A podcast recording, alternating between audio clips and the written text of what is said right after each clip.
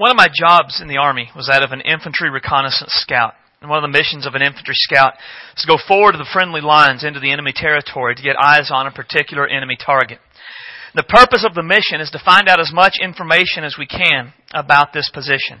The information we need to gather included the number of soldiers at this position, what types of weapons did they have, how fortified was the position, where was a potential weak spot in security that would make a good point for breaching the wire for the good guys to come in.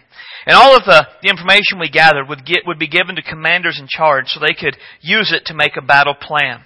And it was critical that we gave them as much correct, detailed information as we possibly could.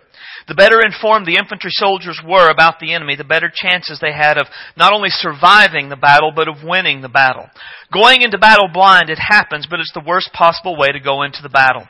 I'm afraid that many times as believers, we go into our spiritual battles blind. We have no idea what to expect from our spiritual enemies. Apart from some sort of a generic statement about the devil, we have no idea who our enemies actually are. We have we don't know who our enemies are, we have no idea what their capabilities are. Since we don't know who they are, what their capabilities are, we have no way to plan how to fight and defeat them. And that what happens is we end up being the ones that are defeated in the process. The sad part of this is that we do not have to go blind into the battle. Right? What I'm going to do today is give you some, some good reconnaissance intel on who the enemies are that we as believers face in our spiritual battles, what their capabilities are, and some practical ways that we can fight them. Now let's pray before we get into the message. Heavenly Father, we love you today and we praise you for your grace and goodness. We praise you for an opportunity to, to gather and to study your word and to try to, to learn what we can. Father, help us today to lay aside the cares of life and help us to be focused upon you. Help us, God, to let your word be the authority in our lives, that it would instruct us and teach us the way that we should go. Father, give us a, a, clarity of heart that we would receive your word and it would bring change into our lives. Help us, God, to see the battle as it is and to see how, what a part of it we are. God, I ask you today to fill me with your Holy Spirit and to give me clarity of thought and clarity of speech that I could speak your words and your ways for your glory. Lord, use me today to help your people fight these battles. Be glorified in how we respond, the way we fight. Let us live in lives in victory, God. We ask in Jesus' precious name. Amen. Now the Bible teaches that we have three main enemies that I'm going to call today the axis of evil. They are the world, the flesh, and the devil. So what we're going to do is look at the enemies, what they're capable of, and how we can find them. The first is the world. One of the main enemies Scripture teaches us about that we must fight is the world. The term world has been used in several different meanings in Scripture as we are using it today. It refers to the morally and spiritually corrupt system that is opposed to God and His reign. What are the parts of the world that we have to deal with? What, how does it appeal to us? How does it draw us away? That's what we're going to look at. Uh, turn to 1 John chapter 2, verse 16. That's page 942 if you have a Pew Bible. John chapter 2 and verse 16, John warns us about this enemy of the world. He says, For all that is in the world, the lust of the flesh, the lust of the eyes, the pride of life. It's not of the Father, but it is of the world. John gives us what we might call the three parts of the world that we have to deal with. Uh, and we'll talk about each of them separately. First, there is the, the lust of the flesh We talk about the lust of the flesh, we often think of sexual immorality. Certainly that's a part of the lust of the flesh, but that's not all that the lust of the flesh is. The lust of the flesh is any desire. It usually is a, a right and a God-given desire, but it's a desire to satisfy it in, an, in a way that is contrary to Scripture that goes against what God has said. Right? For instance, sexual desire. That is a God-given desire. There's nothing wrong with that. However, the problem comes when we seek to satisfy sexual desire outside the bonds that God has given us, the bonds of marriage. Any way besides God's way, it is the lust of the flesh and it is sin. Think about, say, eating. That is a, a natural God-given desire. Eating is not a problem until it becomes gluttony. The lust of the flesh tempts us to fulfill that, that natural desire in a way that is contrary to Scripture. There is sleep, which we need, but sleep is not a problem until it becomes laziness. Right? And so the lust of the flesh tempts us to satisfy our natural desire for rest in a way that is contrary to what God has said. And the lust of the flesh, it is, it can be any number of things, right? There is no limit to what it is. It is just a, a desire to satisfy a natural urge, a right urge, in a way that is contrary to what God has said. That is the, the lust of the flesh. Then there is the lust of the eyes. Now the lust of the eyes is a, a, a desire. It is something that we see and then we want. Right now again, the, the seeing and the wanting is not necessarily a problem. The seeing and the wanting becomes a problem in, in one of two ways. First, the seeing and wanting becomes a problem when the wanting becomes the overall desire of our lives. Right? So if I see something and I want it, and then attaining that or acquiring it, that becomes the focus of my life. I begin to seek after that more than I seek after God. In that way, I'm sinning. In that way, I'm taking part of the lust of the eyes. The lust of the eyes also would be seeing something that we want that God has said we cannot have. Right? For one reason or other, God has said, thou shalt not, and we see it, and we want it. That is a lust of the eyes that is leading us into sin. And then there is the pride of life. The pride of life is basically two things. One, it is a, a pride that causes me to want to be noticed. Right? That desire that makes me want to be the center of attention. Whether I want to be the center of attention because I think I'm better looking than everyone else, whether I want to be the center of attention because I think I'm smarter than everyone else, whether I want to be the center of attention because of how much money I make, the toys I have, the way that I'm dressed, whatever. Any desire that makes me want to say, look at me! That is a, the pride of life, and it's an attraction of the world, and it is a sin. Another way the pride of life is seen is in just what we might call pride.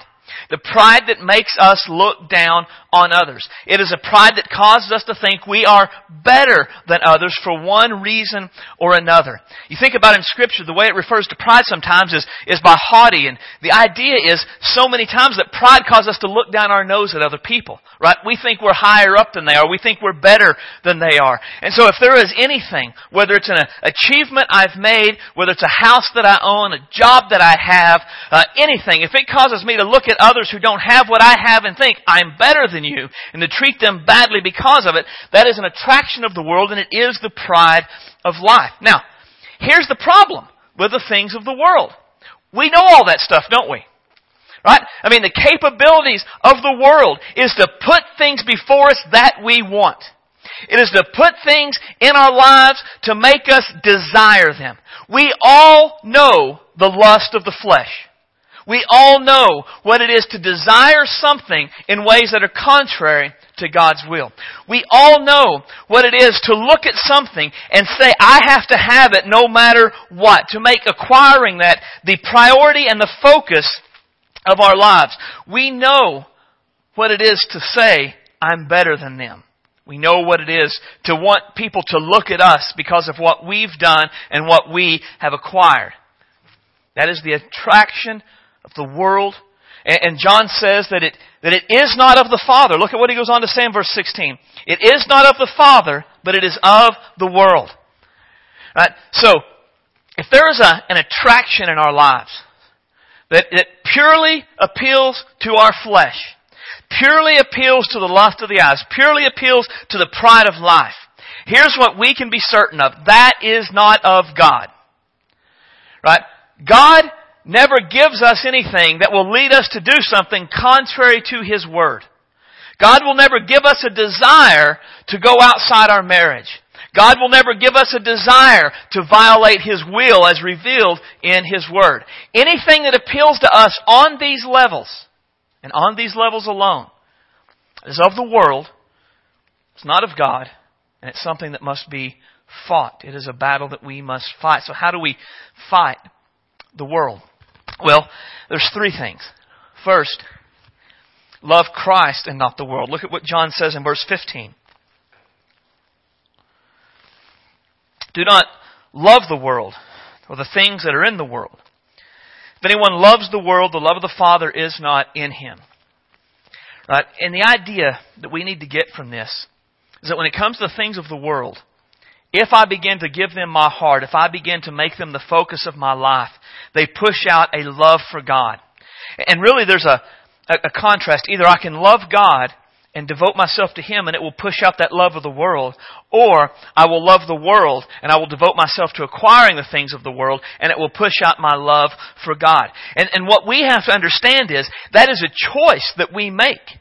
Right? You and I, we are always going to face the pull of these things. There's no getting around that. I'm not saying you're going to be able to pray a prayer today and say, God, help me to love you and I'll never face these, these attractions again. I'm not saying that that'll never happen. Instead, what we have to do on a moment by moment, day by day basis is say, I love God more than I love those things, so I am not going to pursue those things. Instead, I'm going to pursue the things of God. I'm going to choose God over the world. Now, we do this on a daily basis with everything else in the world. Every day your alarm goes off and you want to stay in bed. But you choose to get up and go to work instead because you know that's the right thing to do. Every day, those that go to the gym say, I'm not going to the gym today. But they choose to because they think they value that more than they value not going to the gym. Those that try to eat right choose to eat right when they desire to eat cake because they, they value what the good, the good diet will give them more than they value the cake. Those that are in college want to drop out and do something else, but they value what college will provide over the freedom that comes from not being in college. Every day, each and every one of us, we choose one thing over another all throughout our day. All day, we do it. Spiritual life is no different we have to choose one thing over another. We have to say, I love God more than I love the world, so I will pursue the, I will pursue God and not the world. A second way is to treasure the eternal over the temporary. But look at what John says in verse 17. And this world is passing away and the lust of it. But he who does the will of God abides forever. The lust of the flesh, the lust of the eyes, the pride of life. Whatever we desire that's in there, at some point that is going to pass away. It's temporary. And again, we know this. Right? At some point we've all bought a new computer, we've bought a new cell phone. And newer has come out. Better has come out. Right? We have desired something and then later on to find that, that it has worn out. It's not, it's not given what it was supposed to give. It has, it has fallen by the wayside. Anything that we can desire that's a part of this world, it is temporary. It will at some point lose its value. It will lose its looks. It will lose its appeal. It will lose the pleasure it can give. It will lose. And it will pass away. But those who do the will of God, those who value God and desire God and pursue God, that lasts forever. That is eternal. And we have to make that decision to say, you know what? Yes, this appeals to me today, but in 10 years it won't. In 10 years it will lose its value. Choosing God today, in 10 years that's still going to be valuable. In 100 years that's still going to be valuable. Two stories in the Bible that I think illustrate these two points before we go into the third is the story of a, a man named Zacchaeus from Luke chapter 19. Zacchaeus was a chief tax collector in the town of Jericho. And in his life, he had pursued stuff. He knew what it was to devote himself to the, the love of the world. He had cheated his own people to acquire his money. He was a boss over the tax collectors. He had it all. One day Jesus was coming to Jericho and he wanted to see Jesus. So he climbed up in a tree and he looked down at Jesus. Jesus saw him, told him, come down, I'm going to eat at your house today. And he went and he ate with Zacchaeus. Zacchaeus at that point, he saw Jesus and he came to an understanding that Jesus was the Messiah. He was the Christ that all of Israel had been waiting for. And he stood up and he said, Lord, I give half of my possessions to the poor. And if I have wronged anyone, I will restore it fourfold. Now, a couple of things about that. Giving half your possessions to the poor that's huge, especially if you have a lot, which Zacchaeus did. To restore fourfold was not required by the law. The, re- the, law required restitution, but not to that extent. And the fact is, Zacchaeus had cheated pretty much everybody in town. By the end of it, it is most likely that by the time Zacchaeus was through giving away half his possessions and restoring fourfold, he would be left broke himself. Why would he make such a decision? Jesus said it's because salvation had come into that house. You know what Zacchaeus did? He realized that he loved Jesus more than he loved the world. And he realized that what Jesus offered was more than the stuff that he had. He, he valued the, he treasured the eternal over the temporary. Then there's a, another story that's kind of the opposite. Rich young man comes to Jesus, kneels at his feet, and he wants to know how to have eternal life. Jesus says, Keep the law. The guy says, Which ones? Jesus rattles off a few. The guy says, Done it since the days of my youth. What do I still lack? Jesus said, Sell all that you have, give your money to the poor, come and follow me, and I will give you riches in heaven. The Bible says that the rich young man went away very sad because he had great wealth. You know what he did? He loved the world, not Christ. He treasured the temporary, not the immortal not the eternal. And every day that's the choice that we face. If we're going to fight the world, we have to love Christ more than we love the world. If we're going to fight the world, we have to treasure the eternal, the eternal over the temporary. And then a final thing is we have to let Christ shape our values and not the world. I don't know if you ever noticed, but the world at large has vastly different morals and values than the Bible says believers are supposed to have. It's in ethics. It's in integrity. It's in, in worship. It, it is in anything. You name any area of life. How we spend our time, how we react to people, how we prioritize our life, how we raise our children, how we spend our money, how we devote our lives. The world says one thing, the Bible says something vastly different. And always in our lives, we're going to be pulled to, to secure a worldly mindset. Right? And the Bible warns us against this, and we're probably familiar with it from Romans 12:2. It says, "Be not conformed to the world, but be transformed by the renewing of your mind." What a great passage that is that we don't have time to get into. But instead, I want to show you a, a paraphrase. This is my favorite paraphrase of Romans 12:2. It's from the Message. Do not become so well adjusted to your culture that you fit in without even thinking. Now, just think about that for a second. Don't become so well adjusted to your culture that you fit in without even thinking. Have you ever thought about what we say is right or wrong? What we do, how we prioritize our lives? Do the, do the priorities of our lives, the way we spend our money, spend our time, devote our lives, raise our children, act on the job, treat others, what does that show about us? Does it show that our minds have been renewed by the transform, our lives have been renewed by the transforming of our minds? Or does it show that we fit in with the culture without even really thinking about it? I mean, every, every aspect of our lives ought to seem odd to our unbelieving friends, relatives, associates, and neighbors.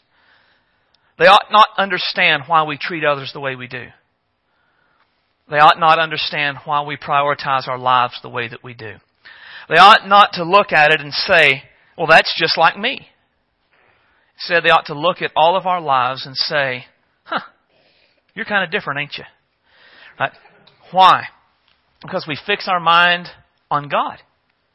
We fix our attention on God. And as we fix our attention on God, He, He renews our minds. And the renewal of our mind, it produces a different value system than what the world has as believers, the world is always going to be trying to force us into a particular value system, particular way to believe right, wrong, good, bad. And we have to resist that. We have to fight against it. What we have to do is ensure that we are not so well adjusted to the world in which we live that we fit in without even thinking about it. Now, let me say quickly before we move on, there is no value in being weird for the sake of being weird. I worked with a guy once, and he was so over the top. I want to just put my Bible in a bag and not get it out. That that in the break room they would have food out sometimes, and he would walk in there and he'd be like, "Hallelujah! Thank you, Jesus!" Right? And it was just like, Ugh. he wasn't hallelujah thanking Jesus. He wanted everybody to see that he was hallelujah thanking Jesus. He was one of the weirdest people I ever knew, but not in a good way. That's not the goal. That the goal is not to go out and just be weird for the sake of being weird. The goal is to go out and have our mind and our hearts and our attention so fixed on God that we've been changed from the inside out and our value system has been transformed and we are Christ-like instead of worldly. If we want to fight the world, we have to love Christ more than we love the world. We have to treasure the eternal over the temporary, and we have to be sure that Jesus is shaping our values and not the world. Then the second enemy that we have to face, the second part of the axis of evil is our flesh. If you've been a part of the church for very long, you've heard of the flesh. The flesh is our, it's the part of us that really, I guess, is resistant to the rule of God in life. The flesh is the part of us that, that has a propensity to sin. Right? That part of us that says, no one is going to tell me what to do, not even God. That is our flesh. The flesh dominates us before we come to Jesus Christ. It, it enslaves us. But after we come to Christ, it doesn't go away. Instead, the Bible says this. The flesh lusts against the spirit, and the spirit against the flesh, and these are contrary to one another, so that you do not do the things that you wish. Now, this is this is our struggle as believers. If you have ever said, I want to do this for the Lord. I want to live for God. And then felt an immediate pull not to do that. That's the flesh. If you have said, I am going to pray, get up every morning 30 minutes earlier and I'm going to pray no matter what. And when the alarm went off, you said, I'll start tomorrow. That's the flesh. If you have ever said, I am going to make church a priority, and then said, mm, we'll do that next week, that's the flesh. Anytime there is a God given desire in our life to do what God has commanded us to do in Scripture, there will be something within us that pulls against us, that says, not today, not right now, put it off. I'll give you an example from my life. I know, in, for me, prayer is a consistent time of prayer is the the number one most important spiritual discipline for my life that helps me feel close to God, be aware of His presence in my life. My very favorite thing to do is when I get here at 8 o'clock in the morning is to come in here and pray in the sanctuary. I would rather pray here than anywhere else in the world. And yet, we get here at 8, between 8 and 8.05, and I think, I'll just set up my computer. Right? Because I've got my prayer in my, my prayer journal in my bag, and I think, oh, I'll just set up my computer before I go pray. And then I'll go pray after I get my computer set up because my prayer journal is back to my computer anyway, so it's just a big, not nothing big. So I get the computer set up, and then I'll think, oh wait, I wanted to, I wanted to look at this real quick on the internet. and the internet, that massive time suck. And then I, I get on the internet, and it's like, hey wait, somebody, oh I got a, I got a Facebook alert. I better check what that is. And just one thing after another. And before I know it, it's nine o'clock, and there's kids coming over here for class. What have I done? I've just, I've let the flesh I mean, it wasn't, God didn't tell me to do any of that stuff. God wasn't trying to keep me from prayer. My sinful nature was doing all that it could to keep me from praying because that is a God given, godly desire. And in our lives, that pull is always going to be there. And, and the thing is, you know that. If you have ever tried to live for Jesus at all, you know the pull of the flesh. You may not have called it the pull of the flesh, but you know that internal pull that says, let's not do that. Let's give in to that temptation. Let's start tomorrow. Let's do it later. It's not that big of a deal. Let's not get carried away. We all have that. We have that fight going on within us. So how do we, how do we fight? This battle in a way that we can win? Well, first, you have to reject the victim mentality.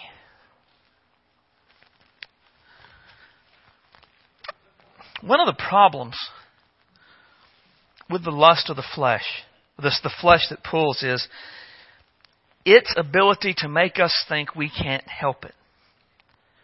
I, I told you about my prayer struggles. Do you know how many times after I have not prayed and I said, well, I'll pray at noon, I won't go eat lunch, and then I went and ate lunch instead. And at the end of the day, here's what I said. I was just too busy. I mean, it wasn't my fault.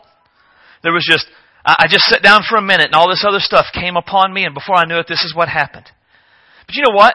That's really not true. It really was my fault.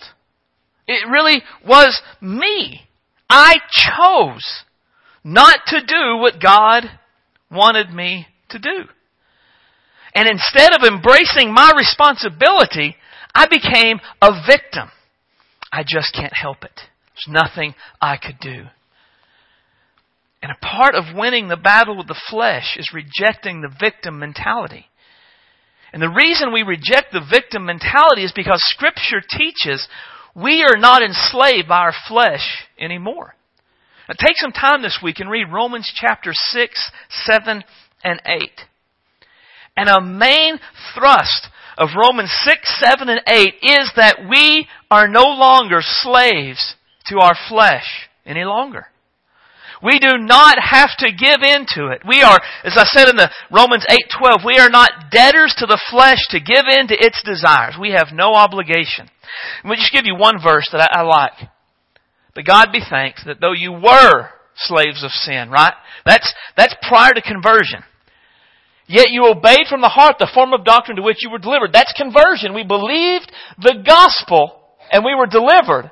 And having been set free from sin, we became slaves of righteousness. Here's the thing. We are not slaves to sin and the flesh anymore. We have the ability to say no. And the flesh does not dominate us. We choose to give in to its appeal. And if I ever want to have victory over the flesh, I must die to the victim mentality. The victim mentality is a slave mentality.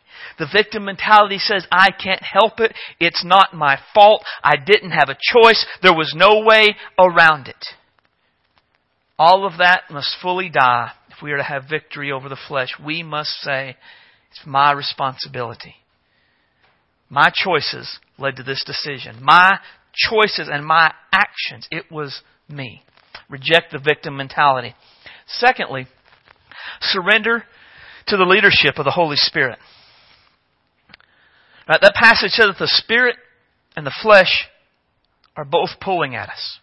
Right? They're, they're wrestling for control in our lives. Now, I grew up hearing that they were fi- basically that they were fighting one another. That the flesh and the spirit were locked in a death match. And, and, and it was used things like there are two pit bulls in a fight, or there's two wolves in a fight, and which one wins? What's the one that you feed? Right? And so feed the, the spirit and it will win. And I got to thinking about that because I, I know I've taught that, and I got to thinking about that several years ago.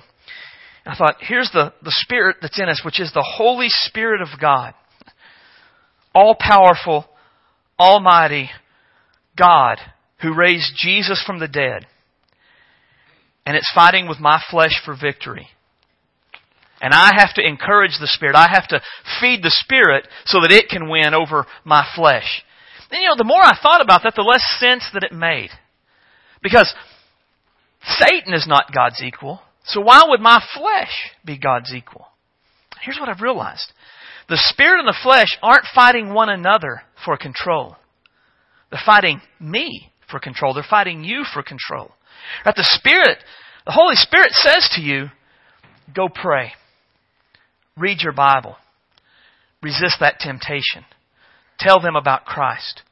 Go to church. Be generous.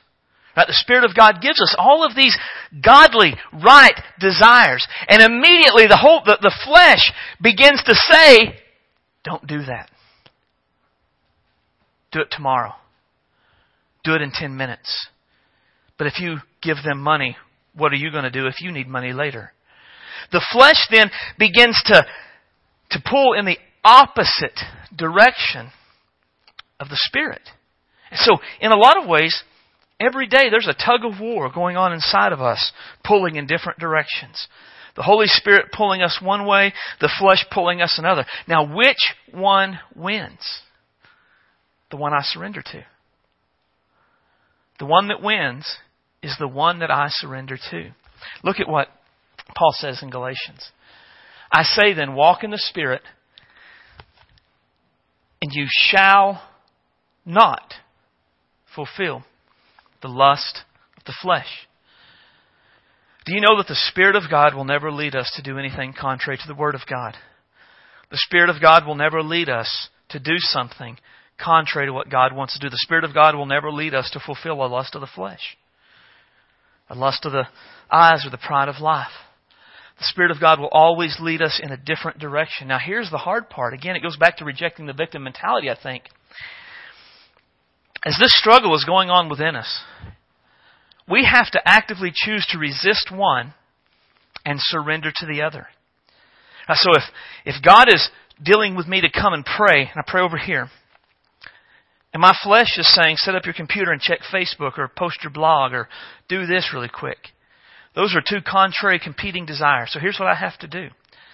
I have to choose which one I want to give in to. And if I say, you know what, I want to pray, then I have to actively resist the pull of the flesh and I have to actively surrender to the Holy Spirit to come and do what He wants me to do. But if I don't do that, then here's what I do. I actively resist the Holy Spirit leading me to do right things. And I intentionally surrender to the flesh to go and do wrong things. And that's what we all do. We actively resist one and we actively submit to another all throughout our day and all throughout our lives. And if we want to fight the flesh and win that battle, we must surrender to the leadership of the Holy Spirit because He will always be leading us in the right direction. We must always say no to the flesh and say yes to the Spirit of God and follow Him. And then finally, that was anticlimactic. Crucify the flesh. Crucify the flesh. The Bible gives us some uh, strong language about how to deal with our flesh. Galatians tells us this. And those who are Christ have crucified the flesh with its passions and desires. There's a lot about this passage. One, notice that says they have. It's a past tense. It's just the idea that those who belong to Christ realize the danger of the flesh with its passions and desires, and so they deal with it appropriately. They, they put it to death. Now, how do we put it to death? How do we crucify the flesh? Or as Romans says, put it to death by the Spirit. How do we do it? There's a lot that would go into it, but I would say the main thing, the key, the overall key to crucifying the flesh is denying ourselves. That's, that's not fun, is it? I don't know about you. I don't much care for that. But here's the thing. Why do the, why do the lusts of the flesh appeal to us? Why are we tempted by them? Because we want to do them, right? There's a, a desire within us to do these things. And so what do I have to do if I want to crucify the flesh? I have to say no to a desire that I have. I, I mean, we all want to get to a place in our life where, I mean, we are just so righteous and holy that sin has no temptation. That we always pray and we always read our Bible and we always take advantage of every opportunity to share the gospel. That we just, we just do everything exactly perfect and it's, it's easy. But we're not ever probably going to get there in our lives. All throughout our lives, there is going to be that pull of the flesh to lead us to do otherwise. And so if I want to overcome the flesh, what I have to do is I have to at some point deny myself. And if I am not willing to deny myself anything, then I am perpetually defeated spiritually. You cannot win a spiritual battle without denying yourself. It is not a possibility. Jesus said we can't even follow Him without denying ourselves. We must deny ourselves, take up our crosses, and follow Him. That is a part of basic follow Jesus 101. It's part of life. And if I want to crucify the flesh and have victory over my sinful desires, then at some point I have to say no to it. I have to deny it. And one of the things also that stands out is that Paul says not just the, the action, but notice what he says the flesh with its passions and desires. And this is where it gets even more difficult.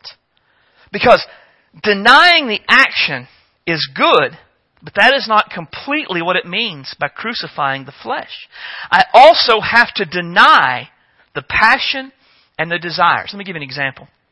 Let's say I want to say something hateful to Scott. But I choose not to. Rather than say it, I tell Michael about it. I don't say it to Scott, right? Because I've denied the action. But instead I, I tell it to Michael and just kind of giggle about it because it was funny what I would have said. Could you imagine the look on his face?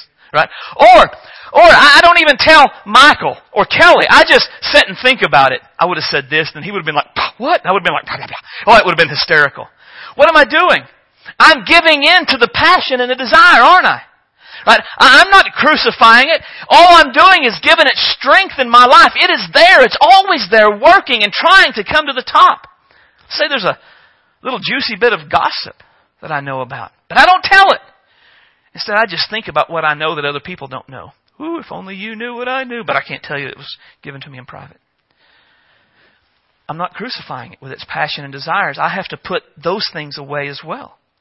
What if, what if someone, what if I'm tempted to sexual sin, but I don't do it. Instead, I just think about it. I'm failing. I'm giving it strength in my life. I need to crucify not only the action, but the desire. And you say, but I can't help the thoughts that come into my head. And I'll grant you that one. We cannot control every thought that comes through our brain, but here's what you and I can do. We can choose not to focus on it. We can choose not to sit and dwell and meditate on it. We can fill our minds with other things instead. We can read our Bibles. We can listen to worship music. We can pray. We can ask somebody to help us. We can do any number of things to get that thought out of our head. But if we are not willing to crucify it with its passions and desires, we will be defeated. And here's why. The longer I think about something, the more strength I give it in my life. So let's go back to that hateful thought about Scott. I just keep thinking about it for days and days and days. You know what will eventually happen? An opportunity will arise for me to say it again. And when it does, guess what I'll do? Because I've thought about it all week long. I'll say it and then you go, ha wasn't that funny? It was just a joke. I didn't really mean it. Right? If I've got gossip and I keep thinking about it, eventually the opportunity will come up as a, right? As Christians, we don't gossip. What do we do? We share prayer requests. Right? I'd like you to pray from Melissa read because here's what I heard. Now, I can't confirm it, but here's what I heard. But I've, I've thought about it long enough and now it's come out. Do you know everybody that, that cheats on their spouse, that when they're honest about it later on, it didn't just happen? You know what they did for days and weeks and months before they, the action happened? They thought about what it would be like. And they gave it strength in their life. And then eventually the action flowed. We have to crucify it with its passions and desires. We have to find a way to get the thought out of our minds when we think about it. And that is those three things. We reject the victim mentality. It really is our fault. We choose to surrender to the Holy Spirit. And then we crucify the flesh. We overcome it. And then the last one is the devil.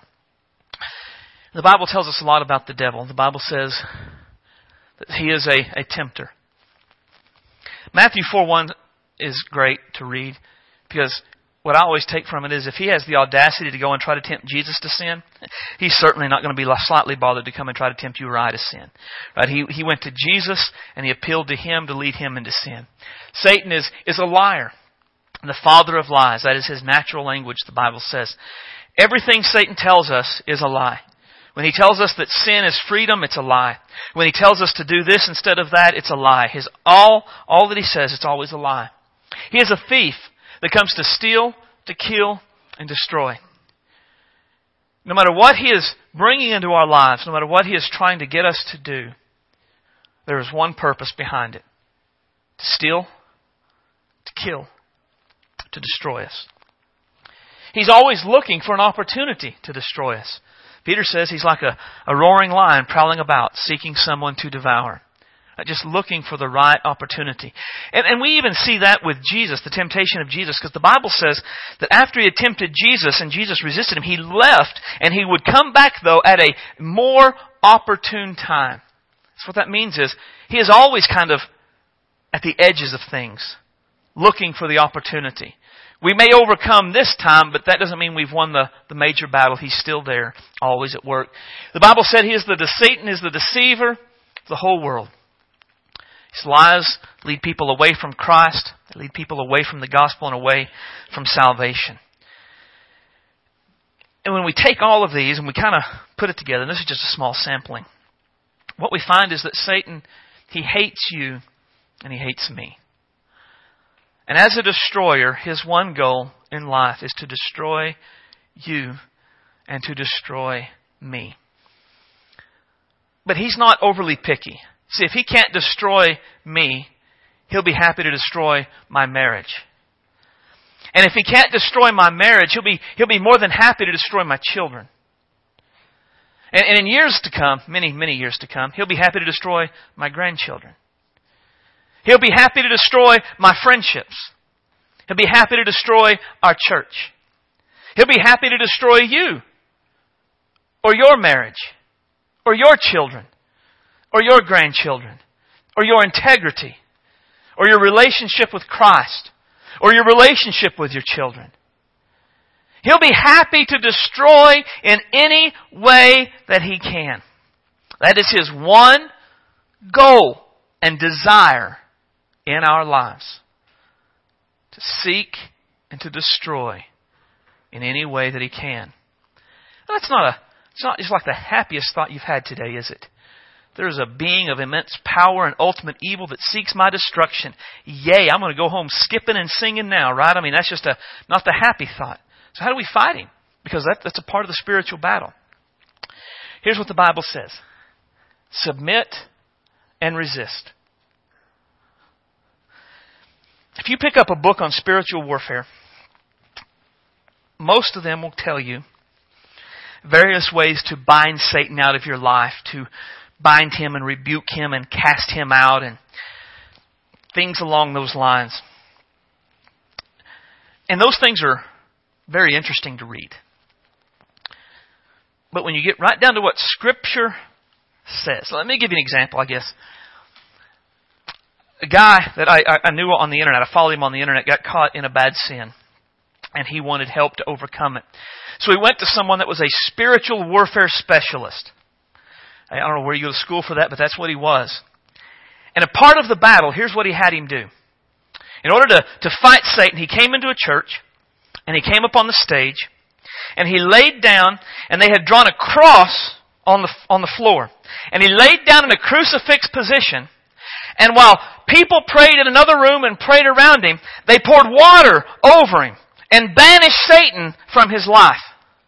Now, I'm sure that was a, an experience. And I'm sure if the guy wrote a book, it would sell. But I challenge you. Show me the Bible where the apostles ever had somebody lay in the crucifix position and then poured water on them. Show me in the Bible where, where the apostles or the disciples after them spent a lot of time rebuking the devil or binding him or casting him out.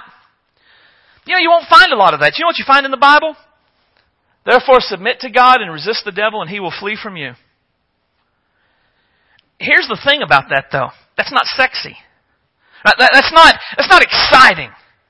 It's a whole lot better to find a book that tells you to read a certain prayer and toss holy water in the air and toss salt over your left shoulder and, and then you've cast Satan out of your house. Put holy oil around the windows.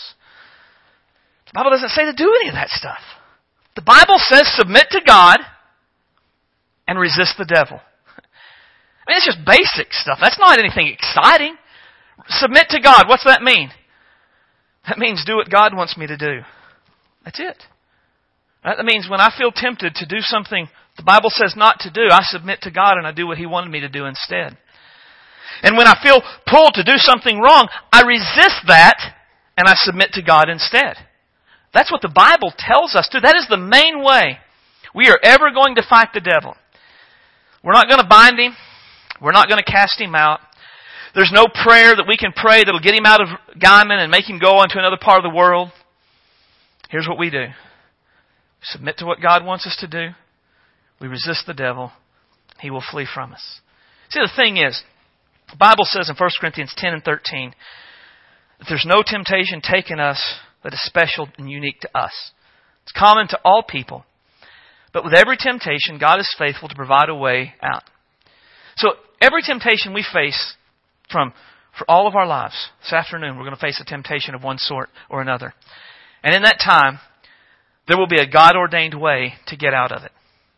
To walk away from the conversation. to turn the TV off, to close the laptop, to get rid of the book, to do something. There will be a way to get out of it. And in that temptation, what we do to fight the devil, who's kind of behind it, is we submit to God, take his way out, and we resist that temptation, and the devil will flee from us. We don't rebuke him. We don't type a Satan, I rebuke thee from my life on Facebook type of thing. We just we just submit to God and we just resist the devil. And that's more than he can take. He will flee from us. That's what's required. That's what's done. We're going to start next week looking, I believe, at the Ephesians 6, 10 through 18, the armor of God. Over and over again in that passage, we're not told to do anything fancy. We're told to be strong in the Lord, the power of His might, stand. We're not even necessarily told to advance. Just, just stand. There aren't secret keys to overcoming. There aren't hidden tricks to spiritual victory. There are basic things that you do, and you do them over, over again. I mean, we went back over the world, the flesh, and the devil. How many times have we seen that we're supposed to submit to one thing and resist another? Every time. Submitting and resisting. It's not, it's not exciting. It's not new. That's what works. That is a God promised way to win the battle. God's word guarantees if we submit to Him, we resist the devil, we will always, always win the battle. We don't need new. We just need to do what we know to do. Let's stand as our musicians come forward.